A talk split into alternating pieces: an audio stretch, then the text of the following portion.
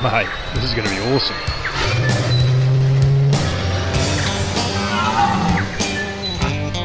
It's must had to come down this hill. Hit him. Hit him. It's more than just a hobby, it's who we are.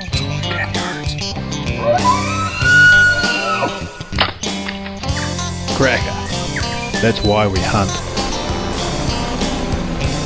Welcome to the Educated Hunter podcast. G'day and welcome to the Educated Hunter. This week I had a chat with a good friend of mine, Jesse Reardon.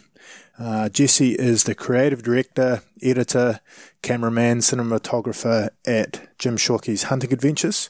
He has edited probably well over 300 episodes of that TV show now, so hugely experienced in that front, as well as a bunch of filming and travelling to go along with it. The conversation I have with Jesse is an interesting one. It sort of follows his story arc from being a essentially a city boy, not really having any kind of hunting foundation or experience in that film in that field to what he is now, which is a, a hugely experienced um, editor and producer. Pretty laid back, but I hope you guys get some benefit out of it. Uh, we touch on a number of different subjects, and there's a couple of good yarns in there. So, yeah, enjoy. So this is a pretty good start, actually, Jess. I come to your house to get a podcast from you, and you're supplying the the craft beers. Oh, we're recording as it. Oh, Are yeah, it's speaking been recording now? for a Oh, while. Dear goodness. So thank you for taking the time, Jesse. I know you're a busy man. Um, Pretty busy. I guess to start off, what do you do for a job? So, for the last uh, 15 years, I've been Jim Shockey's Hunting Adventures. So, Jim Shockey's Hunting Adventures, I've been the uh, creative director. I guess that's my title, but editor and uh, cinematographer, I guess you'd call it. Right, so Yeah, 15 so years. 15 years. I'm the uh, second longest running guy working for Shockey next to Wojo. Next to Wojo. Wojo's got a year on me. Well, you know what? To be fair, you, you've certainly got age on Wojo. So you got youth on your side. Yeah, Wojo. if you if you're both digging your toenails, he's to, you know, nature will take care of him eventually. So I'm I'm I'm in for the long haul. I mean, Hunting Adventures is in season 16 right now, which Okay, is so let me just do the math. season 16. season 16 there. That is insane. That's insane. Yeah, Because I when did I come on board? Ten ish. you came on board. Are we talking 2009, Hmm. 2008? Yeah, 2008, 2009. Yeah. So yeah, you're in season. He started in 2003. So Right. simple math? You're in season six. Right. That was like 10 years ago. Holy man. Yeah. Holy- So I was, that's what I said when I walked in the door. It was the stuff that I did was vintage compared to the stuff that you were doing. They're doing now. Yeah, it's funny you say that. I'm actually, as you speak today, I, w- I just I'm working on a New Zealand tahr show, and um, Jim went there last year or a couple of years ago.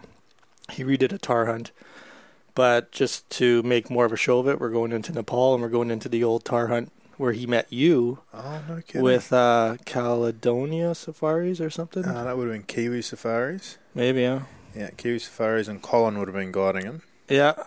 Anyways, I, I have vintage footage of you on there right now, actually. That is going back a bit because that was a couple of years before I started. That's like 2006, 2007. Yikes. Yeah, that's going way back. I think Yeah. Brand might have filmed that. He did. Yeah. that's where I met Brad. Yeah. I was on that hunt. Yeah. Okay, so let me do the math. So it's 16 seasons, you say. So that's how many episodes in a season? 20? Well, we when I started, it was first two few years we were 13 a year, and then we went on to 26 uh, episodes a year on the Outdoor Channel and Wild TV in Canada, and then uh, recently, I think in I think about 2012, we just started doing 20 episodes a year. So you're well over 300 episodes. I'm probably around 300 episodes edited, yeah, or been part of, yeah. It's it's insane. That'd take you Of of. Jim Shockey's Hunt Adventures, yeah.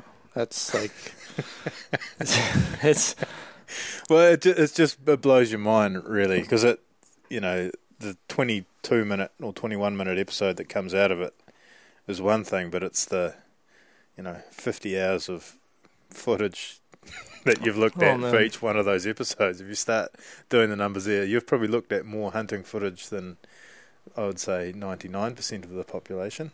Yeah, it's actually I've never thought about it like that, but yeah, I've that's yeah, that's it's been insane. Um, it's kind of what got me into hunting, but Yeah, just watching um, lots of footage over the years, and that is the struggle. You you take 30 hours of footage, and you gotta you gotta cut that down to 22 minutes. Do you remember t- trying to teach me? Oh, tell me more. Yeah, do, you, do you remember trying to teach me um, what framing was? Yeah, do you still have those drawings? Yeah, I think I do somewhere. I deliberately kept them because So, because you're a bit of a greenhorn on the uh, artsy side, right? You're more of that like the Kiwi probably the biggest un- tough guy. understatement. that- yeah, well, like I don't know about that. but camera. In terms of running a camera, like yeah. absolutely no idea. Yeah, and that's when we were using the old Canon. Those those Canons were pretty good, but I do remember drawing you a stickman drawing for composition for like your first trip with Jim. Yeah. Wasn't that first trip um filming Eva Shockey's first official big Yeah, game hunt? And how did it that was. first um remember the first kill shot you filmed of Eva taking a big game animal? Where you Was it was it a walk well, I thought it was a reed buck. Oh, yeah, that one, Yeah. the official How- who- official one. No, that was forget? actually technically her second. It's technically her second. Oh yeah, the warthog was her So first. the warthog was the first one, and Yeah. I didn't completely screw that up, which was, was probably it the was pretty good. Yeah. the next one was a Yeah. reed buck, and I completely shit the bed from Yeah. memory. Oh yeah, you fell apart. Yeah, I remember. Um, the reason I remember it is because uh, uh, Jim and I went over the footage together when it, you got back from that trip. and uh, it's yeah, an experience for everybody. Well, yeah, he Jim likes to critique footage, and yeah, he critiqued your footage as if I were the cameraman. So how can you forget? like I, I got I got torn a new one that day, thinking I don't know. Yeah, that was yeah. yeah, you were just good. unfortunately the one person that was within range. I suspect if But- I'd been there, I would have been equally as torn to shreds. that was the ultimate fall apart on trying to film a kill shot. I'd Anyway, actually no offense. But, mentally um, block that out. but at the end of the day, Matt, you you turned out to be an awesome cameraman, and you were very. Uh, I always liked working with Matt's footage because it was well composed. You got what we needed, and it took me a year or two to figure it out. Thank you. Yeah, it, sometimes it comes natural to guys. Maybe those composition drawings. I should um get more into that. If I find them, I will photo photo them and send them to you so you can stick them on your wall. Well, I do really appreciate that because I mean, from an editor's standpoint, um, you know, and this is something I've picked up over the years. I've never been an official editor, but I've certainly had to deal with my own shitty footage on a regular basis, hmm um, and it must be incredibly frustrating when you've got, you know, a, a certain standard to uphold over a a course of time, which is Jim's TV series, which over time has improved Oh yeah, time, drastically. yeah. as an editor, it's sort of your business or creative director. You know, your job is to make sure that that level of quality is maintained, and in the meantime, you're getting camera changeover and Mm-hmm. dicks like me turning up, Yeah, that was handing you that's a good 50 transition. hours of footage, and you know, 80% of it's me filming the ground or. You know, too shaky to use, or zooming in and out, or just horrible stuff. Yeah. You know that, or just failing to get that one key piece of footage Yeah, and you're you're looking for like two five seconds of clips at a time of just good stuff you can really use or good sound bites and storytelling all that Yeah. stuff. And if there's something missing out of the story, like there's a page missing, so to speak, Oh yeah, it can make your life as an editor like a living hell because suddenly you're going to make, you know, the term well I use is turn dog shit into honey is what Yeah. you're expected to do. Oh Um, yeah, make make something out of nothing really sometimes. But at the end of the day, you know, you these guys are out in the woods hunting, and sometimes you just get what you get based on circumstances, and stuff happens fast in the field. So I always gave the cameraman the benefit of the doubt, but um, I do like judging footage out of a ten. Well, it's, it's how you get better too. I mean, Jim's critiquing's one thing, but the, if you don't, if no one's telling you what you're doing wrong, then it's hard to improve. yeah, It's, I think, an advantage from you too because you've done your fair share of filming as well. So it Yeah. certainly helps, you know, from your perspective to sort of visualize what's going on, and then I guess communicate to, you know, new guys or cameramen that you're working with what you need. Yeah, and Jim and Shockey's pretty. you know, you know, working with Shockey, he's got a like he knows what he wants and he Yeah. tells you. But once you have a good system with Shockey, it's actually quite enjoyable to follow him around because he there's a trust factor. But um, I don't know where I was going with that train of thought. But I did have some. Oh yeah, I was. I know where I was going. Shockey Boot Camp. I remember my first trip in the Yukon. Yeah, with Yeah. Shockey, and we we came up with the name as Shockey Boot Camp because it's my first time filming there with Jim at at that unknown lake there in the Yukon. There, Yeah. So that it was, your first. that was 2006. Big first time in the Yukon. Second time because the first year I did with Wojo in 2005. Right. So that was your Shockey boot camp. Shockey Boot Camp. That's where the name Shockey Boot Camp came. Mhm. That's it, and it's a boot camp, but once you get a system there, it, it's, it's less of a boot camp. So first trip with Jim for filming was the Yukon. No, no. For, so for, so I could get back to how I got started with Jim. Yeah, get back to that Let's because let's start there because previous to working with Jim, Jim, you were mm, City Slicker. Like so, so the story goes is um I was living in Calgary and I just did a media course, like a, a like a year media course where we we touched based on all the media programs like Premiere, Photoshop, all that. You know, so I did a year course. I moved out here um, because my dad was out here. He's kind of sick, and I wanted to figure out my dad. And I was 25, 26. Thought life changes. You know, it's good. So I lined up a job at a T-shirt shop as a graphic designer. You know, just anything. It's Duncan, mm-hmm. BC. Like there's, uh, I was, I was a applying. hell of a I- yeah, I was applying. not much. I was I was applying at Canadian Tire. I couldn't even get a job at Canadian Tire. I was like, what the heck? Anyways, so I got a job at T-shirt shop, and I was basically tracing logos, um, ready for embroidery. And uh, Jim Bissenden, Jim's Shockey's sidekick at the time, he walked in and talking to how he needed T-shirts and jackets made for just Shockey, who had a TV show in the states, and uh, he was hunting all around the world, and he was in Russia, and blah blah blah. So at the time, I had my website up. And that was like my portfolio site. So I gave it, I gave him a business card, and and then I went to meet Jim Bissenden at his house, and he showed me all Shockey's DVDs, and I was like, "What the? Is this like guy from WWF? Like, what is going on?" I just thought like Ultimate Warrior, like it was so.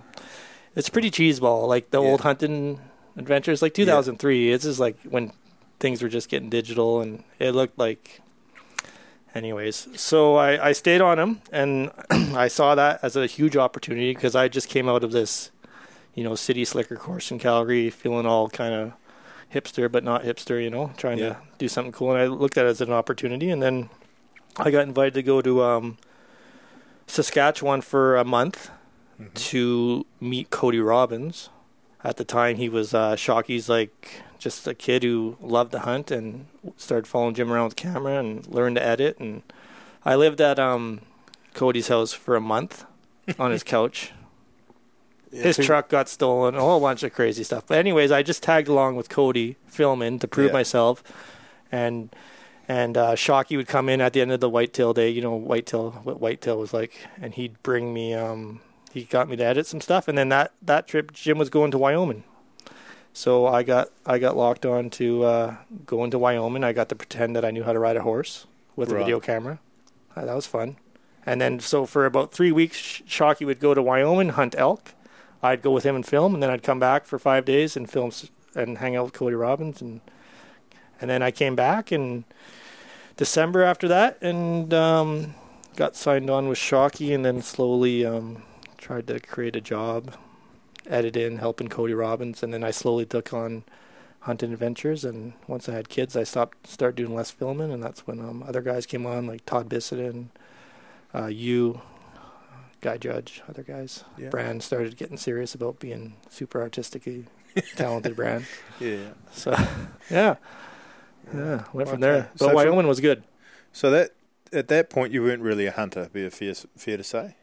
Uh, no, no, not even close. Um, Do you, remember Yeah. what, do you remember what you thought about hunting? Did you have any Um, impressions of it, or were you? Uh, Well, I had a couple sort of- buddies whose parents, you know, in Alberta would they'd go on a hunt with their dads like every winter or whatever or every fall. yeah. I didn't really pay much attention to it. Um, in terms of hunting, I just thought it was like the stereotypical redneck guys. I didn't understand the uh, really the value in like just being outside in the woods because I've always been an outdoors guys. Like I love fishing. I was Yeah. huge. I was a huge fisherman. Like I love. I'm a tryhard fisherman. Like I never catch anything, but I love fishing. And when I moved here, I was like, you know, I, that was my interest was fishing. But I also love the outdoors, and yeah, I had no, I'd never been on a hunt Never, ever been on a hunt. I mean, that first hunt I went on was riding horseback with Jim in Wyoming and pretending I knew how to ride a horse properly and operate a camera and like it was it was pretty pretty intense trip. Yeah, I've, I've been there in both facets. yeah, pretending I know how to ride a horse for quite some time, and then pretending I knew how to.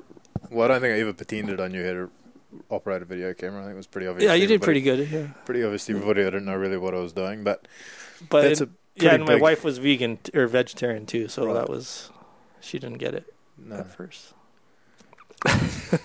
but she gets it now. she yeah. gets it now. Yeah, she she Because- appreciates hunting now.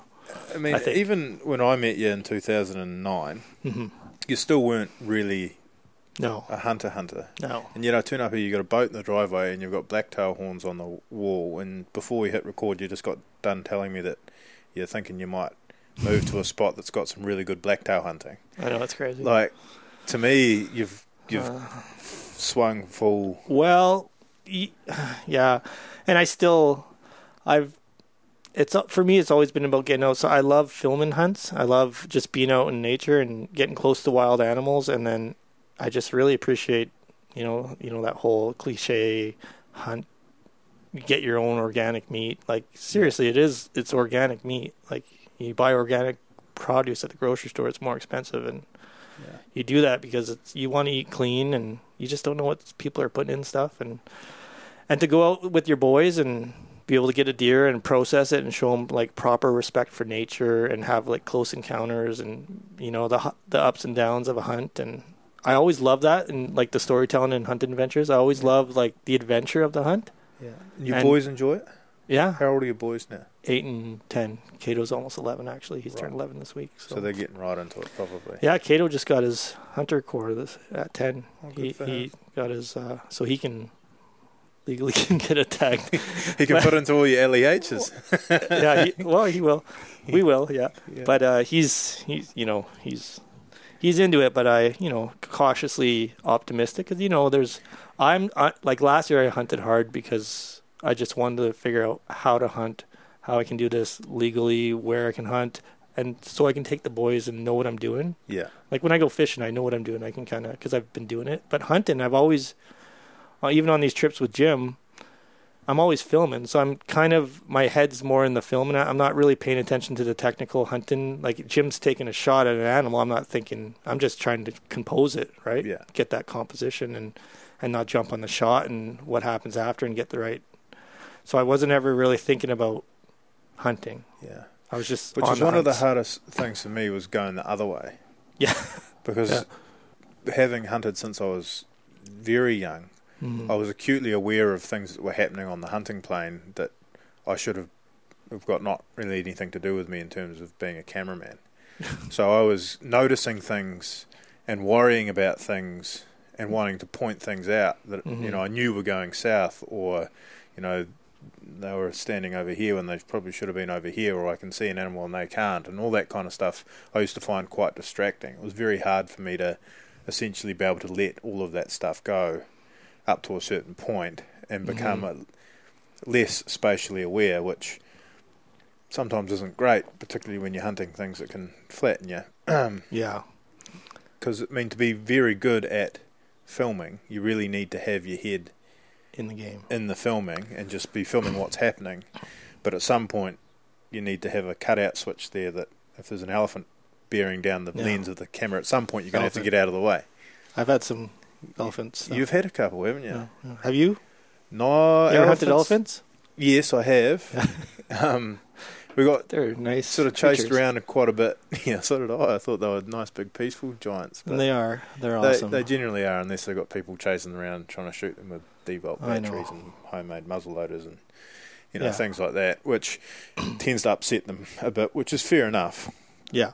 So anywhere, I mean to elaborate on anywhere where there's human elephant conflict, and the elephants are used to being poached hmm or um, chased around because of Oh know, yeah. crops and all that kind of stuff. They they go off people pretty quickly, so they become quite quite dangerous.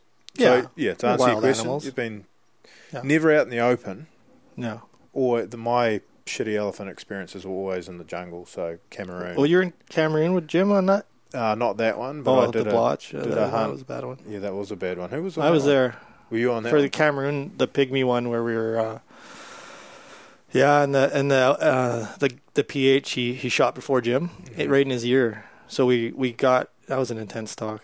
That was crazy. yeah. But it was with Mike Fell too. Mike Fell was there, but we were on the on an elephant for like a couple hours just on a trail, and you can't see anything in those jungles. It's crazy. And we all of a sudden I see Jim setting up, Jim setting up, and then Mike's setting up, and the guide's setting up, and I'm just kind of trying to get the shot, and then all of a sudden the guide boom boom boom, and Jim's like. I, well, I can't say what Jim said. He wasn't too impressed because the guide shot first. yeah. Jim had a clear shot. I guess I watched the footage a couple years ago again, and you could actually see the elephant turn around. The elephant was just turning around and look at us. He wasn't gonna Charge. no. So that was a but that was a pretty intense hunt. Yeah, the the elephant hunting is fairly intense. I uh, it's from an emotional standpoint, it's pretty. It's such a big animal, and they're so. I don't know. There's so many emotions that, being from the Western world, we attach to Yeah. them. So um, so it's hard. yeah. And how early on in your career were you for that? Uh, so that was kind of in my prime standard def filming career days. So we're talking like 2005, 2006, 2007. Those were my big days of filming with Jim. 2008, and then after that, once I had kids, and you know, we're popping out 26 shows a year, and that's a lot of work. That is a lot of work. So, yeah. So yeah. I don't know what the question was there. I lost train of thought, but Um, so let's go back to getting run over by things. okay. You nearly got run over by you. You seem to be quite good at nearly getting run over by things. Yeah, the hippo one was pretty good. That was dumb. The hippo one? Yeah, tell me about the The hippo, hippo one. So the hippo one. Okay, so the big rule, I guess you know in Africa, don't get between hippos and water. Yeah. Wow.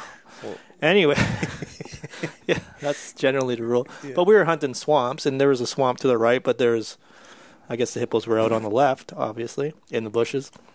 But I was filming. I was getting this epic shot of Jim. This is where I almost missed a shot. You want to see Jim Yeah. get happy? Did you get that? You know. Yeah. Uh, I think so. I don't know. I, I I was just getting this nice shot. You know when you're you know you're kind of zoomed in full punch and Yeah. you're getting that nice epic shot. They're about to go around this corner. Yeah. So I was just finishing off the shot and I could kind of hear stuff. And then literally like I hit I hit pause and as I hit pause the hippo came flying out of the bushes. They were 20 yards in front of me. I, normally I would have been behind Jim. Yeah. And then I hit record and I, you know, pulled and barely got it, but the hippo came just flying out, almost ran over Jim and the PH. Good chance if I would have been behind Jim, because, anyways, that was pretty intense. Um, the the elephant charge, of course, but the most intense, actually, my scariest moment in life, and I tell people this all the time, was um, when we were in a tent in Tanzania with Mike Fell, and in the morning hunting lions, and the lion came up to the tent and.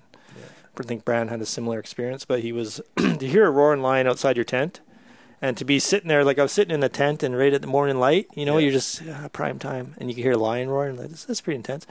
Anyways, then then all of a sudden you could just see the lion slowly, his face coming right to the blind.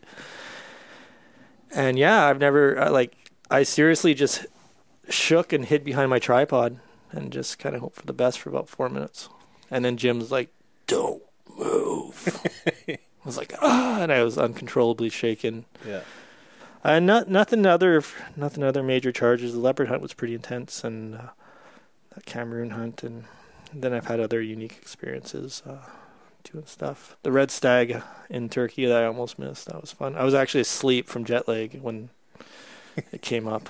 Tried, tried, tried waking up from a dead sleep Yeah. with your camera off when the with Jim saying, "Are you on him?" Yeah. That's not good. Not the best feeling in the world. Not good. Are you on him? no. I'm just Just wait. like you know when you're jet lag and you like you just you could fall asleep on drop of a dime. Anyways, I it was a long story, but they were pushing bush and the the deer popped out. And, Oh, so it was not just like a nice, relaxed deer appearing in front of the blind. no, it was, pr- it was like we were looking for this deer and yeah, but it was you know So was that in Turkey? that was in Turkey. Yeah, that was a that was a that was a screw up. I've had some screw ups too. I think if you've filmed for long enough, you, everybody's had screw ups. If anyone, if any cameraman tells me that they get every kill shot perfect, Oh yeah. uh, absolutely 100% full of shit. hmm Anyways, What's your best Mark Fell story? Best Mike Fell story. Yeah. Oh man, Well, side note, Mike Fell, just to Yeah, pretext, is dear a goodness. is a is a Mike PH he's a professional hunter in Tanzania, isn't he? Mainly. yeah Tanzania mainly, but I think he's kind of all over. He's pretty well known in the. Yeah, he's a pretty well known professional hunting journeyman, I guess you'd call him. I think my well Mike Fell. Oh, he was he was intense. He was good. Like I I felt so comfortable in Africa with Mike Fell, I still when see he him every year. when he came on that Cameroon trip. Yeah, Yeah. yeah. He's he's the real deal out there. Like he just he lives it. But um, in Cameroon, I tried. I thought it'd be funny if I tried to because he was bugging me. He's he's actually putting those you know those ants in Cameroon that like Yeah. they when they bit you, it actually felt like someone was like jabbing you with a knife. With a hot knife. Anyways, he like collected this leaf of of them and he threw it on my back. and then all these like and I'm trying to film Jim at a time hunting duikers and he's dropping ants on my back that sting like like dude, really? And Jim's like, "Shut up. You know, why don't make any noise." And meanwhile I'm getting stuck like a whole tree of ants on my back. Anyways, so that afternoon I thought I'd, you know, try and take him, take Yeah. Mike Fell, like just gotta, you know, wrestle with him a bit. And he put me in a headlock, man. And my head, I've never like my head. I felt it squish. I'm like never, whatever. Do whatever you want. I'm not gonna fight you. Like Ever. Uh, I was like, uncle, uncle. Like I, Yeah. I my head's gonna squish. I'm gonna die. He's sort of shaped like an upside down triangle. Yeah, Jim doesn't make fun of his looks often. Um, him and Jim have a. I actually really like working with Mike Fell's footage and Jim because they have like you know chemistry. Right? Yeah. You think of uh, line mates on the ice. We in hockey we think. Yeah. Like, I guess in New Zealand guys would think of Rugby. uh, rugby. Rugby's a sport, right? Yeah, okay. is. Yeah. Okay. It's good. Kind of like it's kind of like hockey without equipment. well, it's sort of like hockey without the equipment and, And the sticks. figure skating element. Wow. Did we go there? Are we are we going to compare the two boys? yeah. No, hockey's definitely a little more manly. It just they just wear a little more padding. it's a good sport for anyone in New Zealand who hasn't played hockey. Tell me why you enjoy hunting blacktail so much. Man, blacktail. Because it's not like they're because that one there's quite a big blacktail that you've got. That's a on the wall nice there. blacktail. That's So a what nice I'm little looking at blacktail. there is a for every all the New Zealand listeners, it's a if you shot that on Stewart Island in New Zealand, you'd be quite happy. And this guy, this is the first one I got.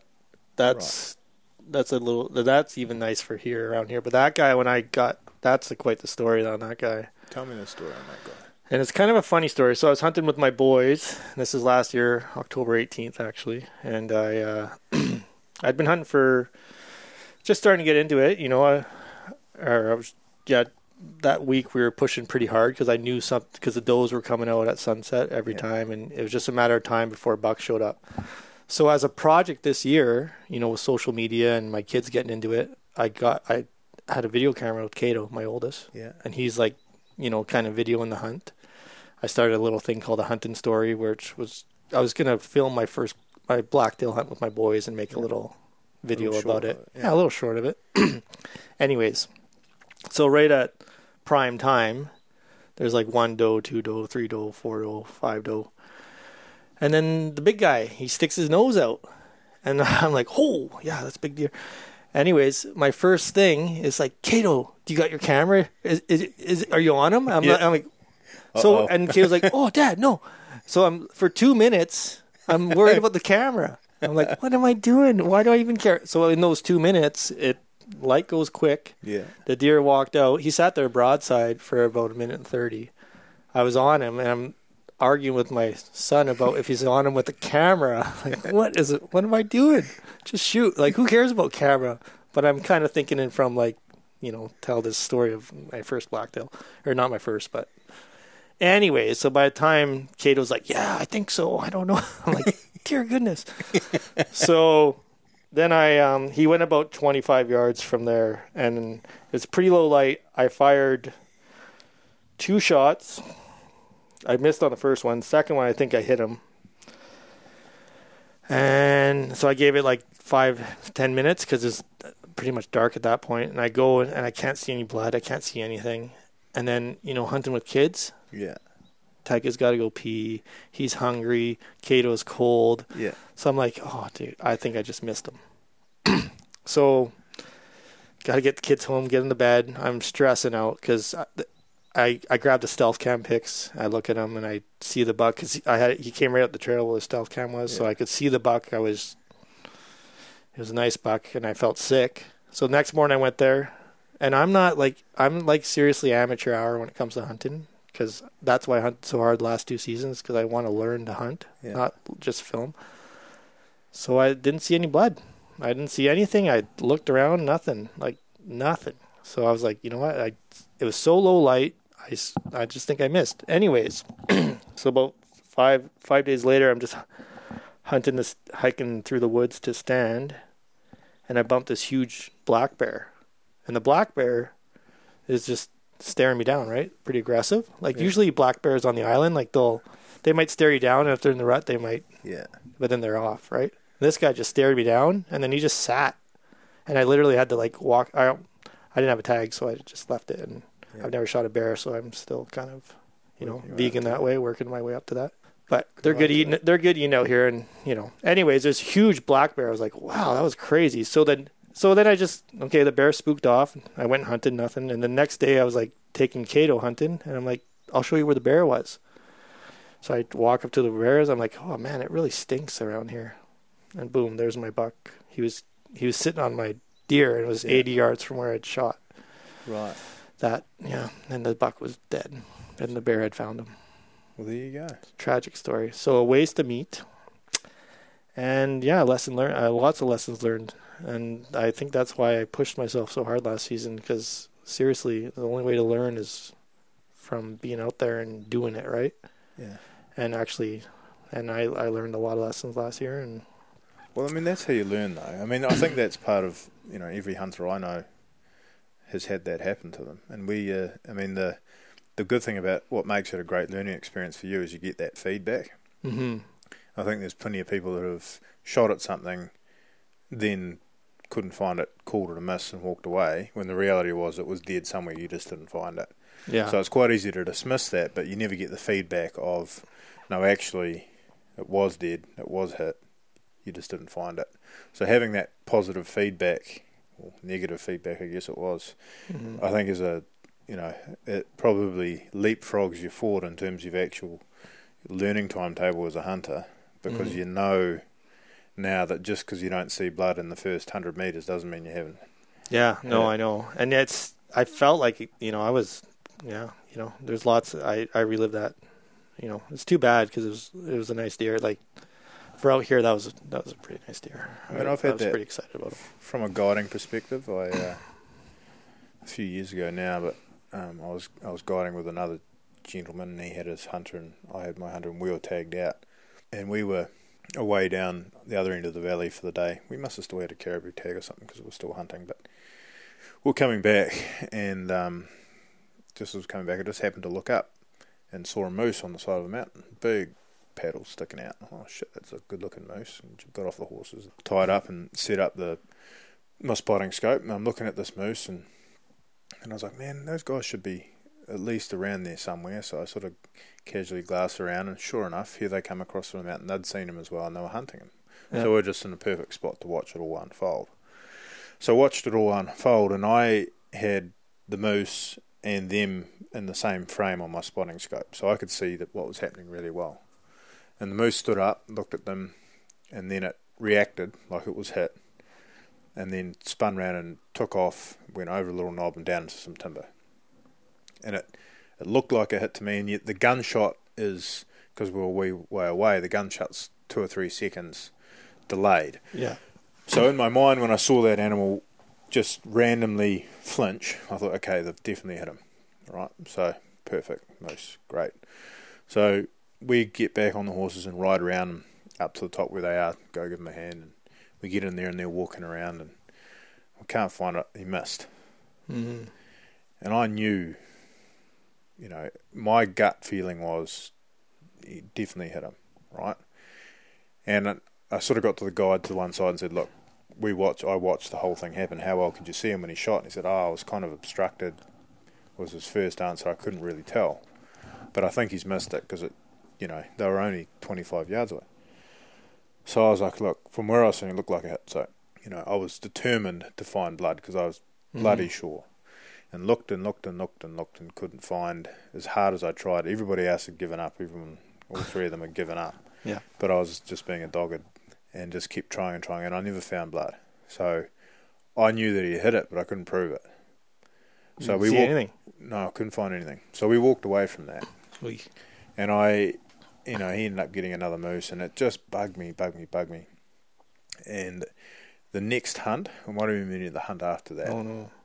I um, had a little bit extra time. Like I was tagged out again. I just like, fuck it. So, I, so I rode. I was, I'm going to get where you off to, man? I'm going to go cut some trail.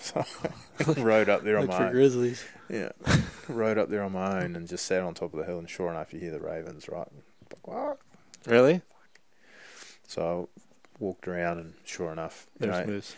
is a you know dead moose, um, and he he was in a a logical spot because when he'd run and when I'd seen him run, he'd obviously got out of sight and then turned ninety degrees and come back underneath them, Mm. and then gone probably three hundred meters, Yeah. right?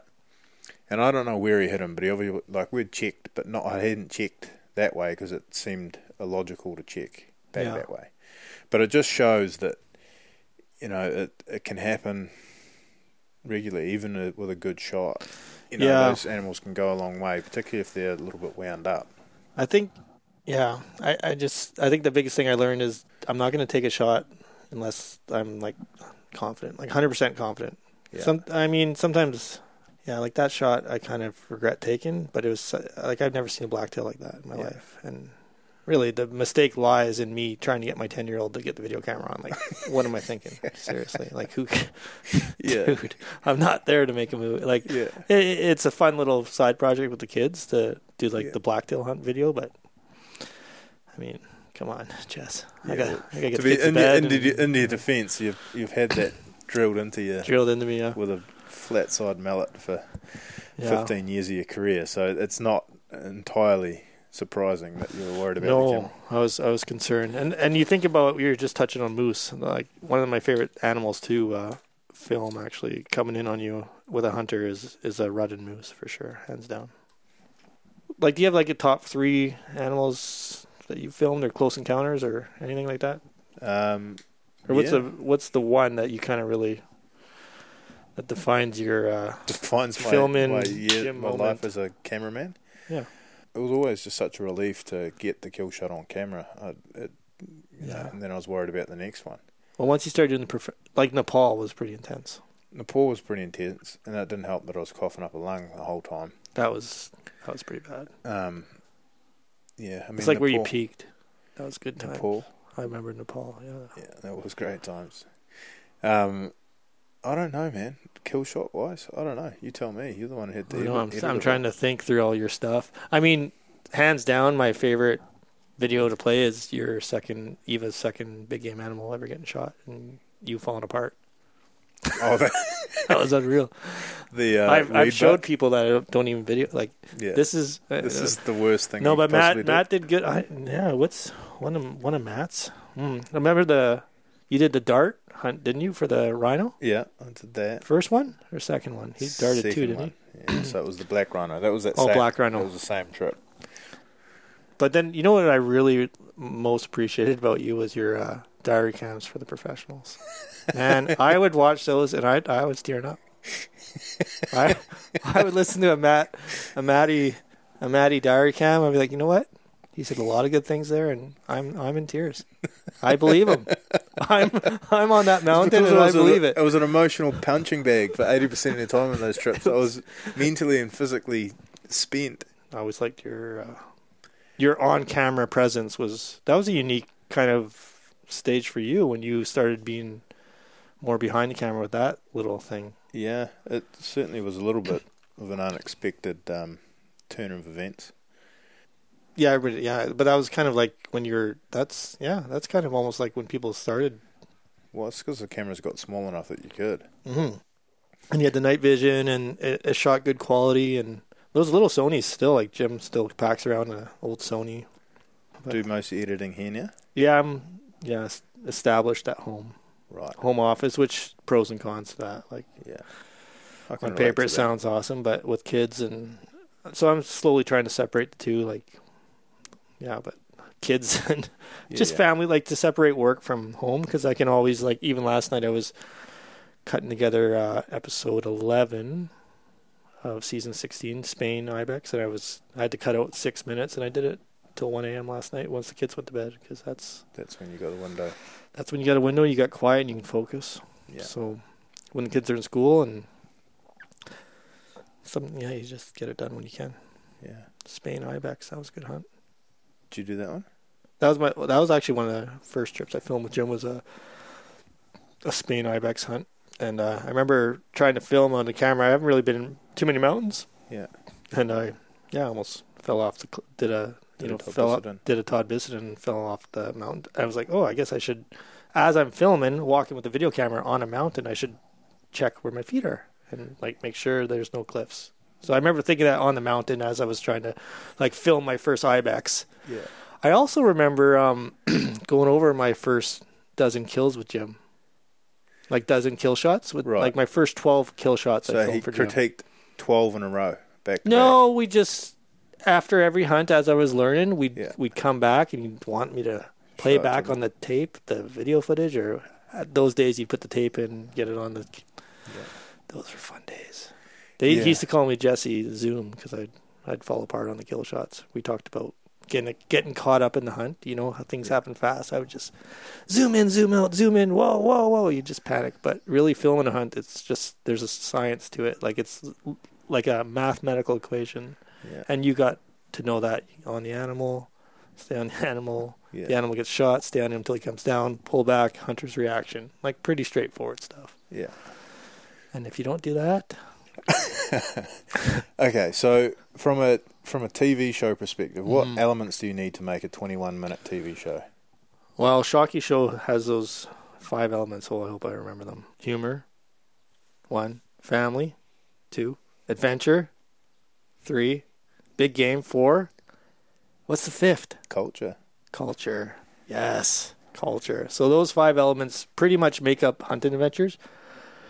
And we've kind of stuck with that motto and kind of like what see Hunting Adventures is a little different than professionals, Uncharted, uh, Yukon Uncharted, because basically with Hunting Adventures it's you know, Matt or whoever followed Jim around on this hunt and this is what happened. And I'm gonna linear story tell you what happened.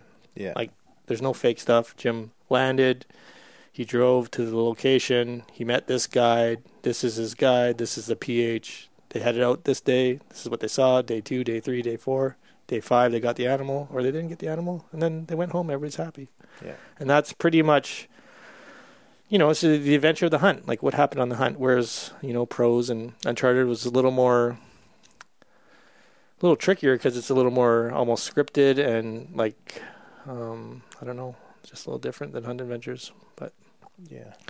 So yeah, those five elements make up. It's funny show. because the, the, the Uncharted and all the ones that have come sort of after professionals are, you know, on, on some reasons, on some levels, they're a lot more detailed about what actually happened. Mm-hmm. but at the same time they're a little bit more following a certain theme um, rather than just what happened. Like What there'll be a you know something will happen early on and sort of zoom in on that theme and, and follow that theme through to the end, which from a filming standpoint um, throws a lot more uh, onus on whoever's getting filmed and the cameraman to tell the story Mm-hmm. in real time, which trying to do it in real time can be quite difficult when you don't have the the ability to voice over stuff Yeah, to bridge a gap.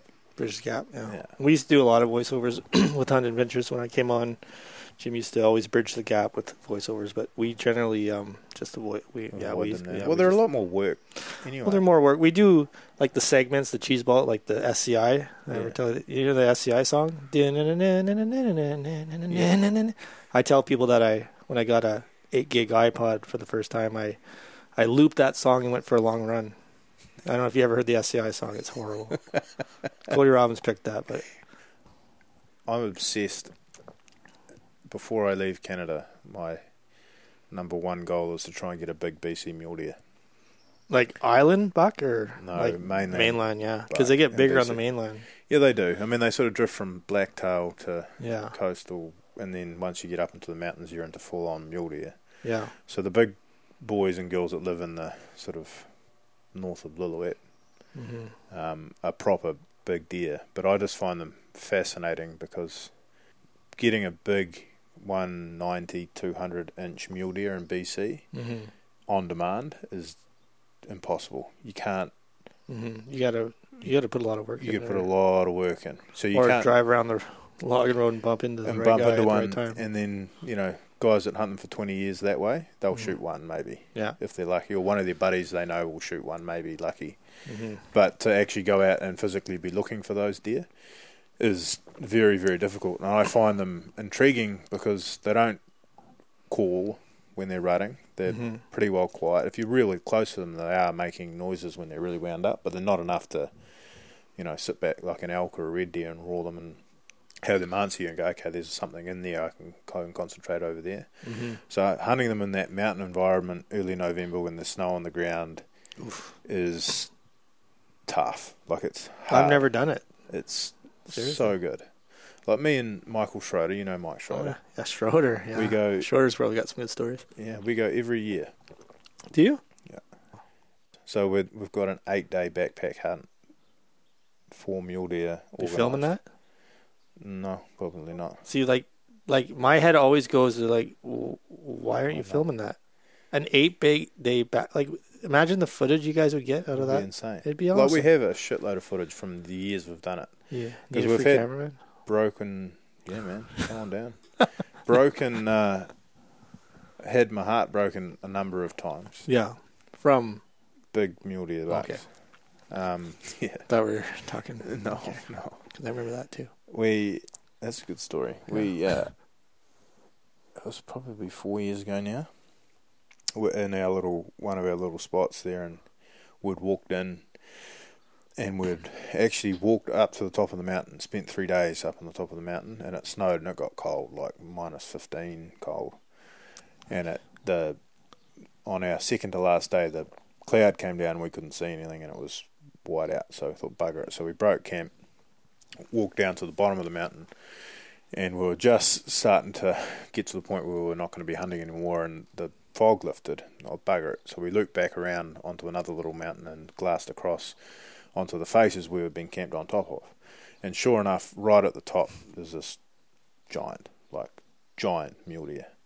then he's in the top of a burn and we had to, to get to where he was, we had to drop sort of probably five or six hundred feet down into a nastiest canyon you can imagine, full of ice and snow and shit, and then climb up a burn and negotiate two or three really, really ugly bluffs to get up to where he was. And we were at that point; it was probably eleven o'clock in the morning.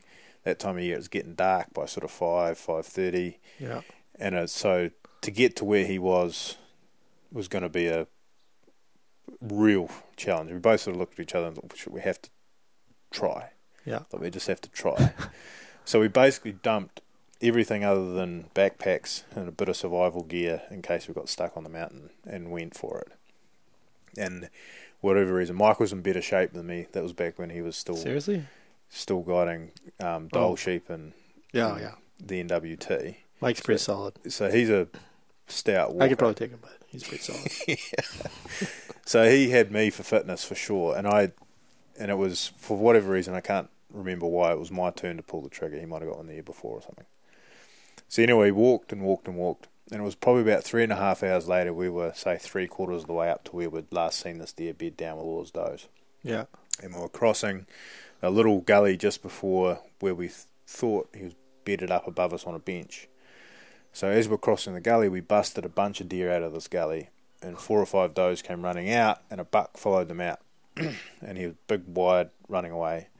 So I dropped to one knee and loaded my rifle, and Mike threw his binoculars up, and he said, "That's him at the back." So mm-hmm. okay, so one, two, three, bang, hammered him and rolled him while he was as he was running, Oh, you got him.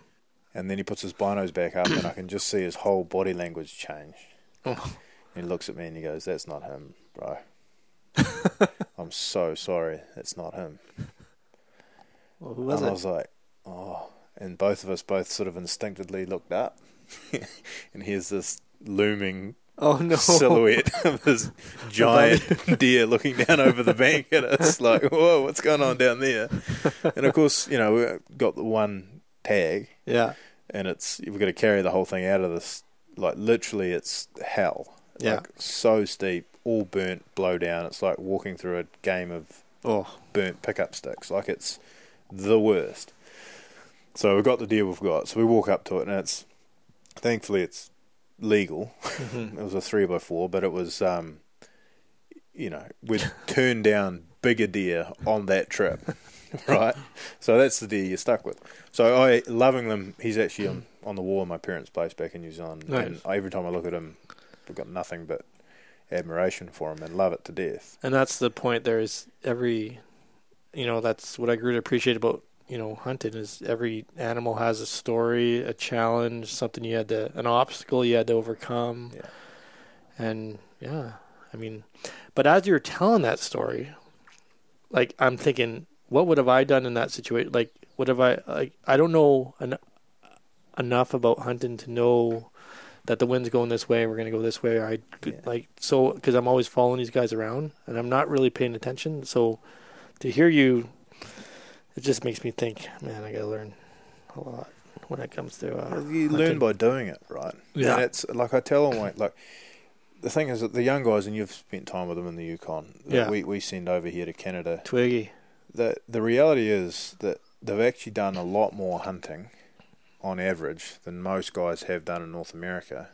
Because Mm-hmm. of the way that we set up, we can hunt 365 days of the year. That's pretty. We they're good hunters. as many animals as we want. Yeah. Wow. So And they're still sneaking there. up on stuff, yeah, in big numbers, because we don't have any natural predators. Yeah, and they yeah. they do exceptionally well, and they don't have any competition for browse, so they do really really well. So without hunting and commercial hunting, Mhm. they get out of control.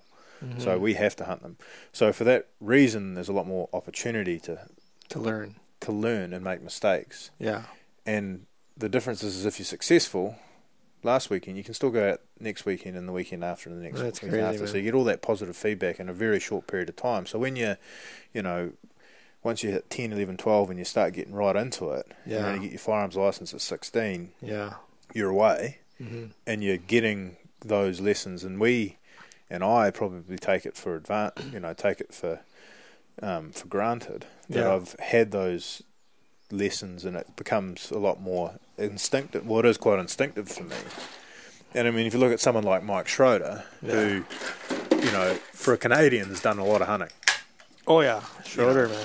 Like you know, Schroeder. be it be guiding or his own personal hunting, he's sort of, you know, a guy that. Uh, the way that we hunt mule deer is different. You mentioned the guys that drive around in their truck Yeah. on the logging roads, and the thing about BC is a lot of access into the backcountry by logging road. Mhm. And the easiest way to hunt that is just drive around until you see something. I know. Cover It's- ground, and a lot of guys hunt that way. Well, you you just never know. Like, yeah, yeah, I can see why they do. But anyways, yeah, go on. So to be outside of the 90%, hmm the answer is find somewhere where there's no logging roads and walk. Yeah. And you get yourself in a position where, like literally, I've found in British Columbia, if- Yeah. if, you want to find game, hmm go to somewhere that you can't see from a road. Yeah. Exactly. Yeah. Because guys will either sit on the road and look and see them and walk over there and try and get them, or they'll drive a road and run into them and get them. hmm but there's not many guys that will park a truck and Walk. walk, for more than say 25 30 minutes Yeah. slog to get to a point where they can look so if you're you know even on the island it probably rings Well, true with your blacktail if you can't yeah. see them easily then that tends to be where i mean it's, assuming it's the right Yeah. condition well right place for an animal to be living Yeah. it it, it certainly worked well for me That was my challenge last year. Like, I have access to one really good farmer's field. Mhm. Maybe in the future another. I did try the logging road stuff, and I just felt like I like what am I like? I I've never seen I've seen like a few does here maybe, so I I just don't know the area. So I guess the only way to get out there is get on foot and explore. And I And- felt like I was just wasting a lot of time and gas, like when I was driving roads, and then I'd get out and walk a bit, and I'd be like, eh, I don't know if I should get, you know. But I guess that's that's what you got to do is just Well, you got to walk, and and every animal is slightly different, right? So if you become a Vancouver Island blacktail specialist, and this rings true for any species of animal you hunt anywhere. I mean, your, your basics are, you know, keep the wind in your face, Yeah. stay off the skyline, and don't make too much noise. yeah There, you that gets you eighty percent of the way there. yeah But then that last twenty percent is really understanding the ecology of the animal and what they're doing. yeah. So depending on what time of year you're hunting them, hmm you know, and because you're, you know, limited by sh- seasons here. Yeah. Like you've only got a defined period of time where you have to learn. Mhm. At home, we've got to figure out what they're doing for 365 years, days of the year Yeah. To be able to hunt them like you know effectively like that. But here, you've got a defined season. Yeah. So what are they doing right now? You know, and what are they going to be doing next month? Once you start figuring that out, you know, your animal behavior and animal ecology really starts coming into it, and figuring out where are they feeding, Yeah. And as a, I think where are they bedding, yeah. and why are they, what are they eating, Yeah. you know, and why are they eating that at this time of year? So if they're eating that, Mhm. then logically speaking, then there should be deer on this place Yes. or that place. You know, and if that is true, then where are they more likely to bed, and where are they going to be travelling, and where's the spot that I can be Mhm. to intercept them? I mean, here on the island, uh, uh, if you have access to a good farmer's field with forested area around it, you're you're You gold. generally pretty good for deer. But it's those old, the older bucks supposedly live up high in the high mountains in the in the in the timber. And I've heard and- that's a fantastic hunt. Oh, I love to do it. Like I'd love to do it properly. With I just I feel like I go up there. and I'm like I don't know. Like there might be I I saw a doe I think, and I'm looking for sign. And there's some trails, but it's like I could walk for five hours. And, Yeah. So in a situation like that, I would just find somewhere high. yeah. and just Sit sit, there and and glass. Okay, good. Because if you if you're starting to see, you know, if you've got a nice, you know, we're in this northern hemisphere, so you find a nice south-facing slope that's going to get some sun, Yeah. Oh, there you go. and you know, See. the sun means a they like being warm, and b that's where most of the growth will be because it gets more sunlight. hmm So if you can find somewhere that you can look at from a distance with some altitude, you'll just sit. You know, and you Like might have to sit for two and two or three days with a pair of binoculars. Well, I should experiment in a few different spots close by home. And then what you'll do is you'll start seeing deer, Yeah. Right? And then you'll be able to. The, the biggest thing for me is when you're seeing deer like that when you're glassing, and it took me a while to figure this out, but when you're seeing them, I'm always asking, why are they there? What are they doing? hmm Because animals don't do things for fun. Yeah. They don't do things randomly. Mhm. If you see them in an area, they're either living there, feeding there, or travelling. yeah. you know, and, and then over here, I guess they do get pushed around a little bit by predators at times, which can sort of throw a spanner in the works. But Mhm. generally speaking, there's a reason for them to be where they are. And then Mhm. once you understand that, hmm then when you're at their level and you're hunting, Yeah. then those little bits of information feed into your overall strategy because you think, okay, this area here looks like X, so I should slow down, or I should just sit here for a minute and see if there's anything. Yeah, learning the like one thing with the blacktails I've found is I've they're not patternable like the whitetails in Saskatchewan that Jim hunts, and um, I've had deer pop up on camera for one day, two day, and then you never see them again all season. Well, the biggest difference there is Just he's cruising. feeding them. Huh? He's feeding them. Oh, he's feeding. So you could, if you're baiting an animal, it's really easy to pattern them. It's really easy to pattern them. But I, like you're you can legally bait in BC, right? I think you can for deer. for deer, not I believe bears. so. Yeah. yeah. There's some rules I I haven't, but I mean maybe you lay out apples. Yeah. I mean they'll but, but that's I- no different from you know, you know, a tree falling over, and you know that they really like those trees like that to eat. So if one of those gets blown over, Mhm. it becomes a deer magnet. yeah Or you might just casually break a branch off, and suddenly Yeah. you got yourself a deer magnet, right? deer magnet I like that. Understanding that. that kind of ecology. Yeah. But I mean, generally wild animals, unless it's you know, if you if you're not feeding something or baiting something, Yeah. They're not they gonna. are, They're they just are cruising. more patternable early on. Yeah.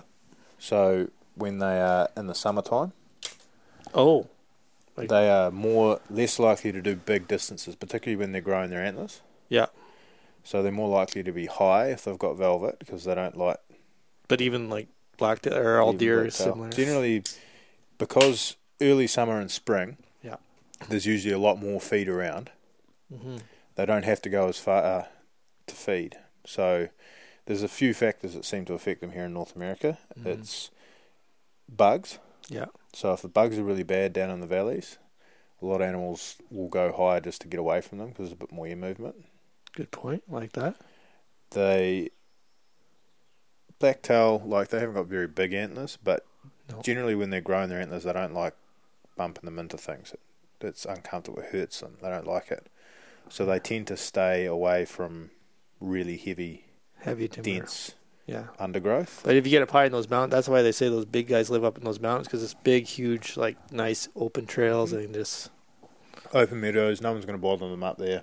Mm. It's away from, and then the bucks all live together at that time of year. So hmm sometimes it's hard to find. You don't feel like you're seeing as many deer that you should be seeing. hmm But then when you do find a deer, there's usually four or five of them together. Yeah. All those bucks be in a bachelor group. Interesting. And then as they strip their velvet and they think about breeding, then Yeah. their patterns become they're relatively hard to you know, I'm sure there are patterns to their breeding, Mhm. particularly early on when they're marking out their territories. Yeah. But then once they you know, once the rubber meets the road and they start chasing each other around and stuff, it's just you know, it's kind of a bit more pandemonium. Yeah.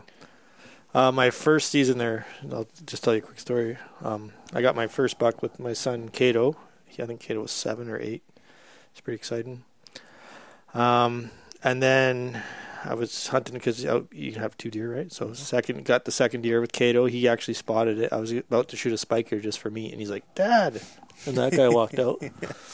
This and then, anyways, so I had a couple buddies hunting the same property, and I went to um, just collect my stealth cam because I was like, "Oh, I'm done." So, Yeah. and they don't really care. Like, I just like to see what deer come in, anyways. And there's a huge buck, so. Uh, the next day, I just went there with my video camera to film, just in case I saw the big buck. Yeah. And lo and behold, across the field, I was a five by four blacktail. But when I zoomed, I I didn't realize with the with the camera, I I got within hundred yards for about five minutes and filmed this blacktail in the rut. Yeah. And he's really to cool. me he looked nice, but I you know you know you look at through a screen Yeah. three inches big, right? So I brought the footage home. I zoomed in on it. It was like a nice five by four, but he was um, really old buck with like really huge brow tines, just beautiful. Anyways, so we hunted. So my bu- I showed my buddy the footage, and they hunted all season. He never came back. Never once did they see him again. So I mean, Those big boys must live somewhere. I don't know. It was it's pretty. I should show you that footage. One like I didn't. like it's not great footage, but when you zoom in and see what the deer look like, mm, Blacktail, it was cool. a pretty cool blacktail for around here. Like it was. He had like maybe five inch brow tines, and they're all ratty on each side. Because what you'll figure out, um, you know, you keep hunting the same one, is you'll figure the deer out to a certain Yeah. level, right? And then, you know, and you're in a cool part, a good, you know, in a cool stage of your life where your boys are going to start getting into the hunting, and Yeah. you know, and then it'll be more about them and all that kind of stuff. But at Mhm. some point, you're going to, you know, shoot your first tag, fill up the freezer with meat, Yeah. And then you're going to go out there and the deer will be standing there, and you'll think, well, I don't really want my season to be over Yeah. at this point. I want to keep I did that a lot last year. which means I did a lot of. I don't want my season to be over. the stuff. easiest thing to do is Yeah. if you still want to hunt hunt is just shift the goalpost back and the easiest way to shift the goalpost goalpost back is to pick up a bow and put your rifle at home Yeah. Because I, it's I so need to practice much harder harder. so Oh, yeah. harder Jim's had plenty. He just like the Spain thing. He just unsuccessful five day ibex hunt. Yeah. But he next morning he just he had two hours and he went shot it with a rifle. Yeah. But he spent five days with a bow, and didn't get it didn't get an ibex. yeah it, it's it's really hard Like you get lucky every so often, but to consistently No, go out yeah. and get things with a bow, you it takes effort, It takes effort. It takes a lot of skill. commitment. So, like you're, you know, shooting at the buck and losing Mhm. it, feedback. Mm-hmm. Hunting with a bow increases your hunting feedback really quickly because Yeah. you'll sneak up on basically anything that's legal Mhm. just so you've got an opportunity. Yeah. But you get all that practice without pulling the trigger. Yeah, and that's the excitement I think is getting close to the animals. That's what I've always loved. Even when I was a kid, you know, trying to sneak up close to an animal, um, like playing bows with and like cops and robbers with your brother. Like Yeah. it's always been about like that's, and I think Sneaking up. that's I love. Like I can see it in my boys too when we're getting close to something or we see an elk or see a bear or see a deer. They're they're they're excited. Who doesn't get excited about seeing wild animals up close? Like Exactly. I, I love it. And there's something very therapeutic about practicing. Yeah, practice. and there's a there's a huge sort of um, I guess duty of care that you feel as a hunter to be good enough hmm to go out and shoot an animal with your bow. Like it's particularly if you've seen it go bad at some point. I think that's my biggest fear is like, you know, okay, I'm, you know, I've, I'm gonna go get a bow and and I'm gonna screw up my first shot because I'm gonna just fall apart or is that fear? Because it, but I guess if you again practice, like Practice it drives you to practice, which drives you to like it's good. You know, it stretches out your muscles. It's good for your mind. It yeah, you know, practice. and it's fun. Like just shooting a. It's, it's amazing how much fun shooting a bit of bloody polystyrene block Trying to hit a target is fun. at the same distance Yeah, over and over again. yeah, It is. It blew my mind how Yeah. addictive that is. yeah. It's true. My wife's like vegetarian, hasn't touched meat in 20 years. She likes, she understands why I hunt. She understands what Jim does. Um, me like my only experience hunting was shooting gophers, missing gophers, whatever. I, I did hit some. I know I did. I was there. I don't care what they say. But I mean, at the end of the day, hunting is um, it's just you know, in a day and age where kids' faces are literally buried in screens, Yeah. uh, to take your kid out and just enjoy the outdoors and and um, spend some time. You, you don't have to kill anything. You can Yeah. you can hear an owl, see a raven, see some deer, see elk, whatever. Just uh, experience discomfort, like you know you're wet, you're cold, you're hungry. You have to go to the washroom. Your legs asleep from sitting, like whatever. Versus discomfort because you can't watch a show or Netflix or Wi-Fi's out. Yeah. You know, like that's what I appreciate about hunting. Yeah. No, that's a pretty good um, So note to finish on. yeah, All and I right, pal. appreciate you as well. Why? And- what have well, I I think, I think, uh, just your nickname, Mad Eye. Does anyone call you that? M A T T E H. You know what they each? What does that stand for? E H. I don't know. Canada. I. Eh? I. Canadians say I. Mad Eye. Yeah, buddy. All right. Well, it's been good chatting to you. All right, I, you too. um, Yeah. Thanks for popping by the uh, home office. Pretty cool, man. I like your house. Thanks, dude. Choice.